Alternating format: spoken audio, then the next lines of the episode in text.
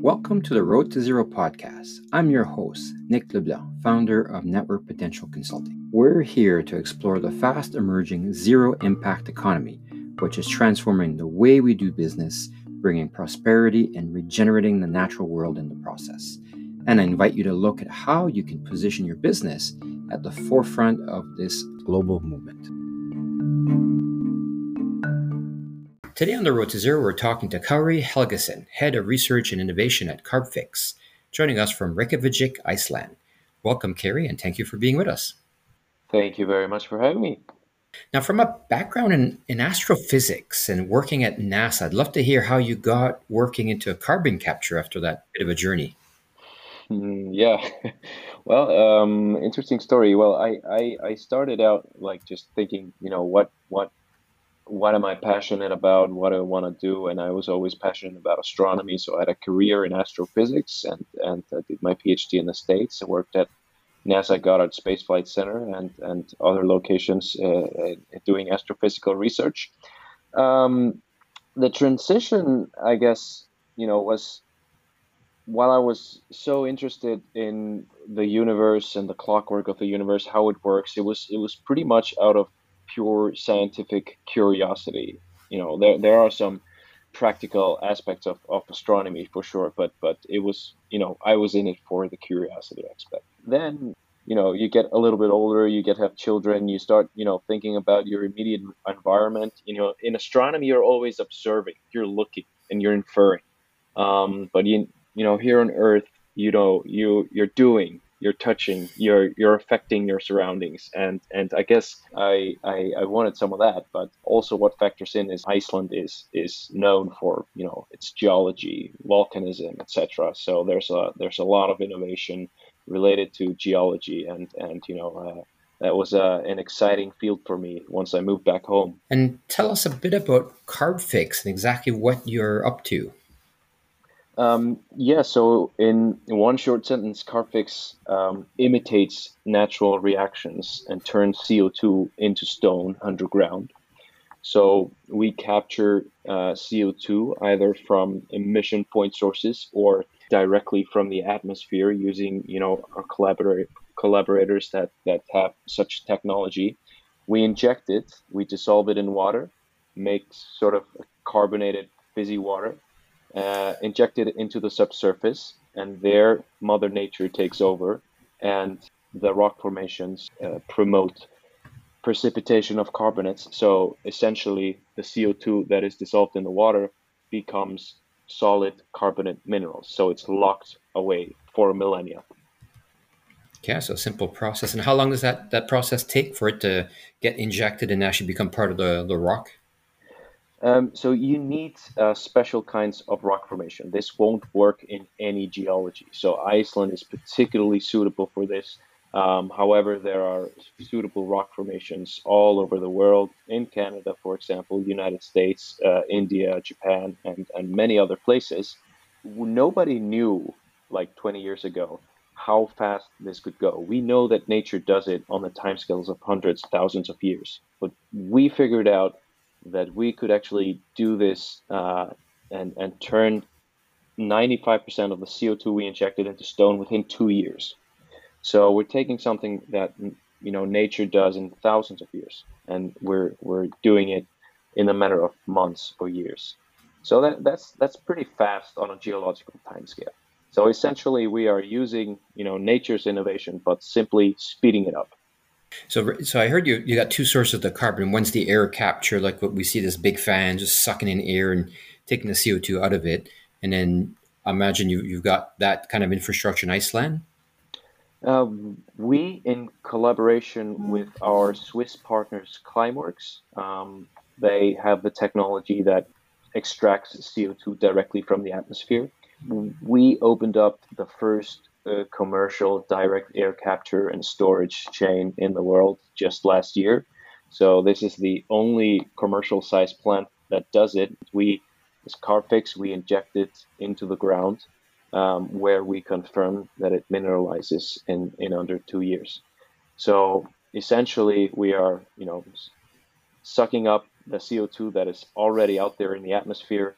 Um, and this is something that we absolutely need to do we are to meet our climate goals by mid-century. It's not enough to just stop emitting. We also have to, you know, pay for our sins, so to speak, and and and take back what we already emitted. I mean, it's it's a daunting task, but it's a it's a, it's a small step towards a commercial industry and uh, and and people that say, "Oh, this is just a drop in the ocean," or "This is never going to matter." I mean, I I, I typically ask them back. You know, you know, you you remember the first cell phone? You know, this this big honking thing that you know never really worked. I mean, that's I mean, it's it's it's the same with most technologies, right? You start out, you know, demonstrating it, but then you know you have to make it cheaper, you have to make it more efficient, and and then it can really take off. Yeah. And right now, how much CO2 are you able to extract and, and, and lock in underground? Um, so Climeworks, the Orca plant, what they, they, they call it the Orca plant, um, has the capacity of 4,000 tons uh, per year, um, which is the equivalent of, I don't know, 800, 900 cars taken off the street. So it's, it's, it's, you know, in the grand scheme of things, it's, it's not a lot. But on the same site, we are also capturing CO2 from our power plant. It's a geothermal power plant, which has natural emissions. So, so CO2 comes up with the geothermal fluid that we use to power the turbines. Um, we also capture the CO2 from this power plant uh, and, and we inject it uh, for permanent storage. So there, there's sort of two sources of CO2 in at our current site in Iceland. Um, then we are working on uh, pretty much our flagship project called the Coda Terminal. And in this project, we will actually transport CO2 that is captured at indus- industrial point sources in Europe, ship it in specialized CO2 carriers, and inject it for permanent storage in Iceland. So it's kind of three parallel pathways that we are working towards in sourcing the CO2. So Iceland has you know a lot of favorable rock formations. We have a lot of water to dissolve the CO2 in, but we don't have that much CO2. So that's really the bottleneck. So yeah, I guess you're lucky being in a country where I think most of your energy is carbon uh, neutral. Is uh, geothermal? Is that uh, is that correct? Yeah, we have about 30% of the energy is, is geothermal, um, and 70% is hydroelectric. So it's it's pretty much all renewable which is kind of nice. So then your operations are right from the bat carbon neutral, just from the, the energy source that's widely available. Uh, yeah, so it's it's kind of a, a, a luxury that you know we are in in the transition to renewable energy. We are more or less done, except to decarbonize our transport sector, our cars and ships, etc. You know, in terms of the electricity grid, we are pretty much there already it's an unfair advantage, some some might say, but uh, but you know it gives us opportunities to focus on innovative technologies as well. And what's the cost of, of capturing a ton of CO two with, with the system that you have? So that um, varies a lot um, depending on the source of the CO2. For a geothermal power plant, it is always easiest to capture it at the source where the CO2 is in high concentration. We are running the whole carbon capture and storage chain at our site in Iceland for $25 per ton, which is pretty much, I, I, well, I haven't heard of any cheaper CCS chain currently, but there might be. But uh, it, it is a, a pretty economic way to capture and store your carbon when you capture it directly from the atmosphere, that's that's a whole other story. That that is still quite a bit, uh, you know, more expensive in the range of some hundreds of dollars per ton. That cost definitely needs to come down um, if we are to apply this at a megaton or, or gigaton scale later this century. Varies quite a lot from source to source. I often use the analogy of if you're if you're if you want to if there's a mass escape from a prison and you have to recapture all the prisoners so what what are you going to do? Are you going to wait till the prisoners are all out there in society and then start to catch them, or are you going to you know place yourself right at the door and you know catch them as they come out? I mean, you know which is going to be easier. Yeah, definitely. So it sounds like the uh, sequestration part is the, the pretty cheap and easy part. It's just a, like you said, just the, the capturing it, right? It, it, hopefully you can get it at a source. Otherwise, air capture technology is, is really the cost driver at this point to be able to, to bring it down from the atmosphere. Yes, yes. So it is. So it is both the the cost and also, I mean, it's it's an energy intensive process still. You don't only have to have the money; you have to have the renewable energy to actually do it. Yeah, so that's why you guys are in, in such a good position. Um, yeah, yeah. That's. I mean, Iceland is a really good place to develop these direct air capture technologies, um, since we, you know, we have an economical way of of actually doing something with the CO two, which is injecting it for permanent storage, um, as well as the the energy mix of the grid. So it's a it's a it's a good place to if you're a startup direct air capture uh, to to actually um, see if you can deploy here. That's a beauty, I guess. The it flows through the atmosphere. It doesn't matter where you suck it down from. You're, you're going to take it down. That's right. I mean, through the atmosphere, we kind of have access to all the world's CO2 emissions. So if you if you emit a molecule of CO2 in an airplane in Canada, it mixes very quickly with the atmosphere, and on average, it's in Iceland on on average within a few days. Now, what's the capacity? How much CO2 could you lock away in, in Iceland, for example? So the storage potential in Iceland is not the limiting factor. I mean, most of the world's carbon is already stored in rocks.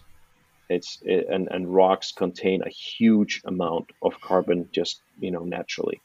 And Icelandic basalts are very porous. They they have very kind of empty spaces. They're like Swiss cheese with, with a lot of holes in them, so there's a lot of space underground for for storing CO two and we are measuring it in gigatons, so billions of tons.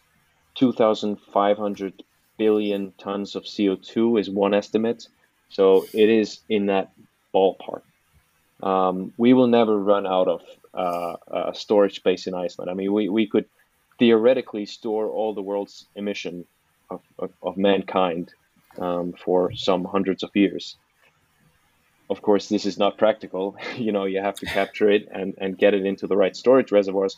But that's why also we're developing projects elsewhere in the world um, to be closer to the emission sources.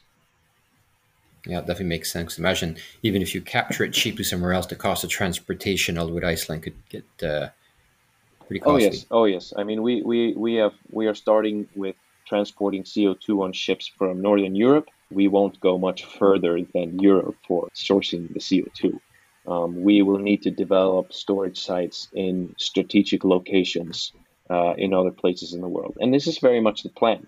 And th- this is what we need to do if we are to meet climate goals. I mean, no realistic climate mitigation pathway ignores carbon capture and storage, whether it's you know via the Carbfix method or via you know a conventional sort of uh, injecting liquid CO2 into depleted oil and gas reservoirs method. I mean, that's that's kind of you know conventional CCS or carbon capture and storage.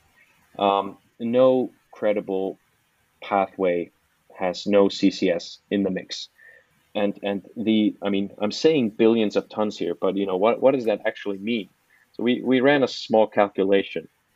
We need to store, inject CO2 into the ground at the same rate as the Niagara Falls are flowing for two years. So two years worth of Niagara Falls, that's you know hundred something billion tons of water. So replace that water with CO2. That is how much we, we need to, to inject on average until 2060. Wow.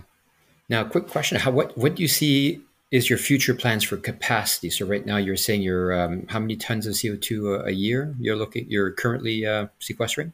Um, we are sequestering maybe between 15 and 20,000 tons of CO2 per year.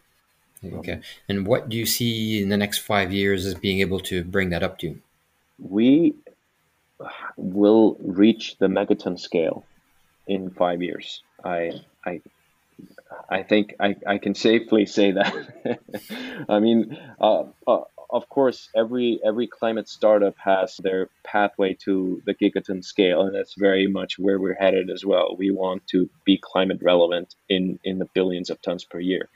it's it's really once the climate relevant volumes start to be injected, that's where we have that's when we have started to develop these clusters, these industrial clusters. Either you go to the uh, industries, you pick up their CO2 and you you know deliver it uh, to the storage site, or you can develop the storage site close to the emitters. So you need to start developing these carbon capture and storage hubs really and and and this this is simply needed because so much of our emissions um, has nothing to do with energy i mean steel manufacturing cement manufacturing ammonia manufacturing you know all these all these kinds of goods that we rely on to keep society going carbon is just an inherent part of the production of these these commodities even if you go 100% renewable energy, you're still going to have all these emissions.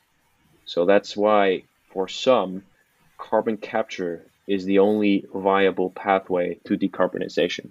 And it seems to be the, the recipe I hear a lot is reduce it as much as possible. And what's left, that's the hard, harder to take. It might be cheaper to do it with this technology, especially with the price coming down. And how have you seen with the carbon? This is another great question: is what's your business model and what's the impact of some of these either carbon taxes or, or cap and trades to the cost of carbon, and uh, and how does that work with inside the business side? Well, I think there are practically so many options for carbon capture and storage that I think the industry is going to gravitate to the places where they have incentives, where they have carbon taxes, where they have tax refunds for every ton injected of CO2. So, I mean, this this is extremely important. Europe has, for example, the ETS emission allowances, where industries have to pay a certain amount of euros per ton of CO2 emitted. Um, the United States is is uh, pretty much, I would say, um, gearing up to be the leader in CCS with a legislation called the 45Q, where you can actually get up to $85 per ton of CO2 injected for storage, if I'm not mistaken. The industry will follow these incentives because uh, we need the government to create the market. This is something new. And if you don't put a price on CO2 emission, I mean, then there is no business for anybody you you have to create the marketplace and this is really hard in the beginning so we need some courageous leaders to step up and put in incentives or or carbon taxes whatever whatever form they they take. But you know with without it nobody's in business. So if you pollute you pay. And then for now what where's your customer base mostly coming from? Ready coming from more uh, in, within the cap and trade market where they've got to uh, pay or or pay somehow for their carbon, so it's cheaper to potentially go through business with you guys, or is it more companies that are just on the voluntarily side wanting to claim uh, zero carbon status and paying you to suck in the equivalent of what they're emitting? Um, we're seeing both. Since we both work in this direct air capture space and we work in the capture CO2 straight from the chimney and, and inject it for storage, we are seeing both. And uh, we have other projects also, you know, pertaining to the voluntary market, but but uh, we are also very much focused on the on the mandatory market, um, and and that is where you you you have to reach these climate relevant volumes. And uh, if if you look at it from the, the the point of view of what is the need, we absolutely need right now to stop emitting from these point sources. That is that is a sprint race. Um, the direct air capture carbon removals from the atmosphere is extremely important, and we won't reach our climate targets without it. But it's it's it's like a long distance run. But the, the other is kind of sprint. I mean, we we have to stop them right now. So so that is simply the reality that we are in. You know, from from that perspective, I'm sort of personally focusing more on on the um, industrial emissions, but uh, it's also I think capturing CO2 directly from the air and turning it into stone. It has such an allure. I mean, it's so poetic. It's so beautiful, right? I mean, it captivates people's minds. So, I mean, it's a great way of getting people's attention and saying like, "You, we need to do this." Yes, we we must also focus on the industrial point sources. That's really the elephant in the room. And then right now, your your strategy are you looking to more have the carbon brought into your your current facility, expand that facility, or are you looking to take your technology and bring it out to those places that are closer and that has the right geology? So Just looking to see what your expansion plans are. Mm-hmm. Um, well, again, both. All my all my answers are both. so, but uh, we, we are we are developing projects uh, uh, outside of Iceland and outside of Europe. So both in in uh, North America as well as Asia. Um, and as as I already mentioned, um, there are favorable geologies found in all continents. Basalt or volcanic basalt that you find here in Iceland is one of the most common rock types on Earth. You find it in every continent, and most of the seafloor is made up of basalt. So the potential is is is uh, pretty great um, in in a lot of places. Um, uh, another thing I should mention is is that since we dissolve it in water, it is somewhat a water intensive technology, and that is also something you need to look at when you go into new places. Do they have uh, water? I mean, we tend to recirculate the water in the reservoir, but uh, and and we are also developing tech, the technology or the the ability to be able to use seawater instead of fresh water. But, but so so there are, there are a lot of different criteria on where you can be and where you want to be. And the third criteria is, of course, you know, policy. Um, is it a is it a CCS friendly policy? Is it hard to get permitting? Is injection even allowed in this country? So you know there's there's there's a lot of man-made barriers as well. Another quick question too regarding to the injection process. Is there any drawbacks or risks with in, injecting fluids underground? I know often you, you, hear on the fracking industry of you know earthquakes or some, some issues in those areas. Mm-hmm. is there anything like that with this technology? I guess always when you're injecting fluid into the subsurface you will have um, a risk of induced seismicity it tends to be quite a bit less with the Carbfix technology because one, we are injecting at much, much lower pressures. We are simply dissolving in water and, and, and getting the water down there. And number two, we're injecting to much uh, shallower depths. So we're not going, you know, many kilometers under the surface. And these deep regions, this is where, you know, the the tectonic stresses are, are really high. So when you go this shallow as, as Carbfix does, you're usually not going to be releasing any stresses underground. So I would say it's, it's, a, it's fairly low uh, risk of induced seismicity with Carbfix, but I mean, you always have to be careful. You always have to monitor seismicity. You always have to have a traffic light system. So I mean, it's it's just a part of our standard procedures. And what what do you see happening in, in the wider carbon capture industry? I know you've got some, your partners in the air capture world. So what, what are you seeing are the issues and where's the industry headed? Well, there are, uh, there are, uh, like I said, um, policy barriers in, in a lot of places. And, and typically policy tends to uh, lag behind the technology.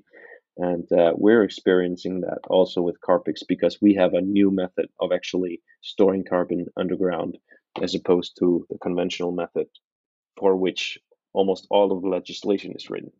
Uh, we're, we're, we're still, you know, uh, this is still lagging behind in a lot of countries. Another issue has to do with the liabilities of the CO2. You know, who is reli- liable for the CO2 once you hand it over to the storage partner? Once, so so there are all these sorts of, of legalities. Um, but uh, I mean, the biggest, or I should say, the elephant in the room is is is uh, funding. We need to have the help to implement big carbon capture and storage projects. Currently, um, the ones that have been implemented have either been done so by big oil and gas companies or aided by government the the the funding of the projects is definitely uh, an issue, and we need we need to have. Well, I cannot even remember the rate of you know CCS projects that we need to be deploying, but we are not reaching that rate. Yeah, I was talking to one individual, and he mentioned the that that gap. Once once you you electrify renewable and use technologies, there'll be a gap of he figures ten to twenty uh, gigatons of, of, of CO two, and that's uh, the industry is nowhere near that. So it definitely takes a big jump in in scale to reach that. So yeah, it's great to see there's so many different technologies, but you're you're right. There's quite a ways to go to reach anywhere near that at this point. Yeah, and I mean we we don't have all the technologies that we need in order to reach our climate goals but that's that's can't be considered normal it takes time to develop but we have a lot of technologies that are ready and that you can actually deploy now it must be our number one priority to deploy the technologies that are ready and that can have climate relevance uh, of you know megaton or gigaton scale so so Carbfix is one example of those technologies we have spent years in developing it and testing it. And although we are, of course, seeking to innovate further, it is a technology that is ready to be deployed. I'll give you your last word. What would you like to leave with our listeners? Mm, let's see. That's always a hard one. I would say stay positive. We, as a community, must find kind of our fighting spirit in in in winning this. We have to have winning mentality. All the news media and all the coverage, and you know, it's it's it's kind of demoralizing to be feeling that you are being defeated. We should level the score, say it's zero zero, and and now we must win the match. And and I mean, think about how great of an achievement it would be if we could reach our climate targets by this mid-century. I mean that is that is a big win. So so we must reframe it to resemble the the the Apollo missions rather than being in a defeat uh, mode. So so I think I think staying positive and and not panicking is we should be focusing on. Yeah, really is the the great race of our era for sure. Yeah, it is the new space race for sure and we are playing in this game no matter you know whether we like it or not. Well, thank you very much for your time. I, I, I uh, totally understand it's quite late in your time zone, but I appreciate that and just give us a good view of what you're up to. And I really wish you luck, and I can't wait to see how how much you grow this business and how much you take on this uh, this task, this challenge. Very good. Thanks for having me, Nick. All right, have a good night. Thank you for joining us today.